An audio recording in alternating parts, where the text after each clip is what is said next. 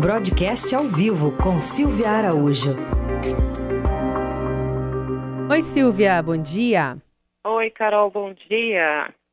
Vamos falar sobre essa reforma da Previdência dos militares, porque quando se falava da reforma da Previdência né, dos servidores, ficou uma grande polêmica sobre como é que ia ser né, essa reestruturação na carreira militar, economia prevista, o que, que ia sobrar do saldo. E ontem passou, tá? Já para a sanção do presidente Bolsonaro.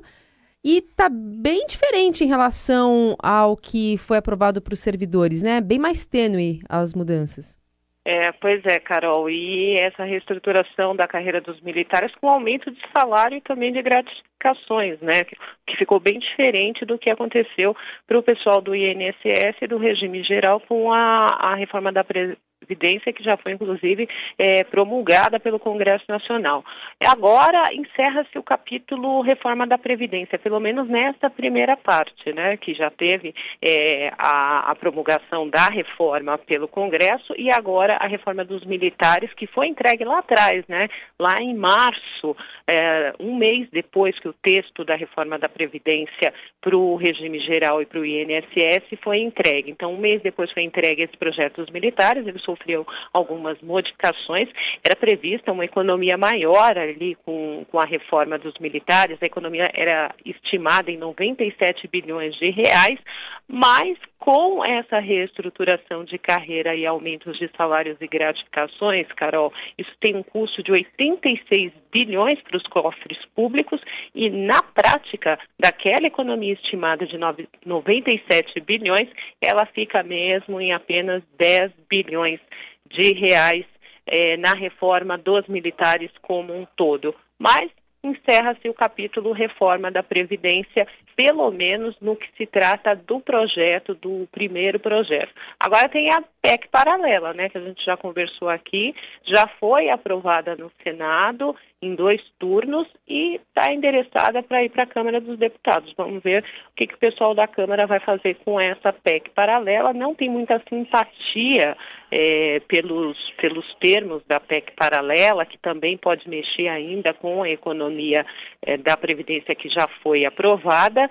E tem a questão da introdução dos estados e municípios nessa reforma paralela. Mas, por enquanto, não tem muita simpatia ali pelo pessoal da Câmara em tramitar esse projeto. Silvia, só detalhando então, é, nessa PEC paralela ainda pode se perder mais, né, daquela economia inicial lá da reforma da Previdência, além disso que você já está falando. É, pois é, é, é um, uma conta que vai ter que ser feita, Heisen, porque na questão de estados e municípios, você pode ter até um ganho ao entrar os estados e municípios na uh, reforma da Previdência. Por que, que você pode ter um ganho nessa questão? Porque hoje os estados e municípios, com seus déficits gigantes ali na Previdência, eles precisam bater na porta de alguém para tentar financiar suas contas. E aí, no limite, eles batem na porta do Tesouro Nacional. E ao Tesouro Nacional, Nacional ter que emprestar menos para esses estados e municípios, você garante uma economia ao longo dos próximos anos.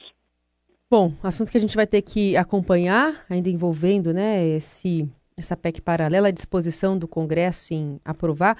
Falando em Previdência, ontem aqui em São Paulo teve grande confusão. Não sei se você viu, Silvia. Teve a discussão, era a PEC, era a PEC de é, reforma é, da Previdência aqui em São Paulo, lá na Lesp, e teve bate-boca. Teve deputado que quase quis bater no outro lá em manifestações. Tinha muita gente, né, de sindicatos, servidores acompanhando a sessão lá na Assembleia Legislativa de São Paulo. Os ânimos estavam acirradíssimos, teve mordida, né? Teve Nossa. toma lá da cá. É, mas é um assunto que provoca polêmica por onde quer que passe, né? Seja no Congresso Nacional, seja nas discussões agora que os estados vão ter que levar à frente envolvendo a Previdência. É muito, é muito sensível, né, Carol? Porque a Previdência, é, no limite ali, ela mexe com alguns direitos. Na verdade, ela, ela tenta ali reformular é, o sistema é, previdenciário, que principalmente nos estados e municípios está é, muito, muito deficitário, e a conta sempre acaba pendendo para um lado, e é pendendo para o lado da receita. E aumentos de alíquotas uh, da Previdência realmente é uma questão muito sensível, vai diminuir o rendimento eh, do trabalhador, e por isso tem esses ânimos acirrados, como você disse. É. Ainda falando do PIB, uma notícia que repercutiu durante a semana aqui, queria saber por que, que o governo está tão otimista em relação aos próximos dados, né? O, o, o balanço do quarto trimestre, já que esse terceiro foi puxado especialmente pelo consumo das famílias. Mas qual é a expectativa do governo para fechar o ano? Pois é, Carol. O que aconteceu foi que a política monetária estimulativa, que são essas reduções de juros que a gente tem é, observado a cada reunião do Comitê de Política Monetária do Banco Central, que trouxe a taxa de juros para 5% ao ano neste momento, essa política estimulativa, ela começa a surtir os seus efeitos é, no produto interno bruto, porque tem uma defasagem ali de mais ou menos de quatro a seis meses para que um, o, o, a queda dos juros tem efeito sobre a economia. E o que a gente viu nesse terceiro trimestre do ano, com o produto crescendo a 0,6%, foi já reflexos é, dessa política estimulativa do Banco Central de cortes de juros, é claro que combinado com algumas coisas, algumas ações que o governo uh, fez no sentido de tentar estimular o consumo, principalmente com relação a essas liberações de, de saques de fundo de garantia, que acaba injetando um pouco de recursos na economia, e também tem a questão do crédito, né? Os bancos, eles estão um pouco mais desalavancados, esse palavrão significa que é o seguinte, o, os bancos estavam sofrendo, entre aspas, com a inadimplência, tanto das famílias quanto inadimplência das empresas.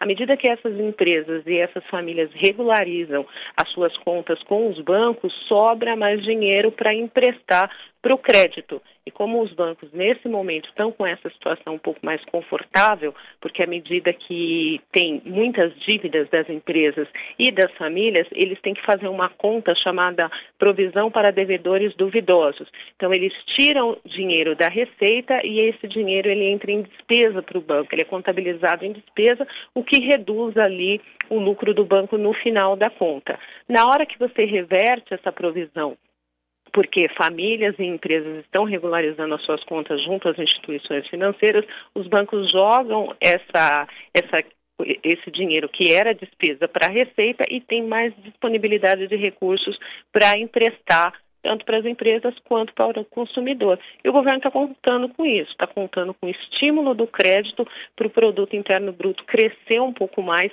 a partir desse, ter, desse quarto trimestre do ano. Ontem saiu um dado de produção industrial que inaugura os dados do PIB por quarto trimestre, cresceu 0,8%. A indústria ainda está com falta de tração aí para crescimento, mas o governo conta aí com esse consumo das famílias e também com a taxa de investimento para melhorar o PIB do quarto trimestre. E aí, né, Carol, já tem revisão, né? O pessoal que estava esperando um PIB abaixo de 1%, agora está esperando um PIB de 1,2%, 1,3% para esse ano de 2019. Muito bem, tá aí a participação da Silvia Araújo, está aqui com a gente às terças e quintas falando de economia no Jornal Dourado. Obrigado, Silvia. Até terça. Até.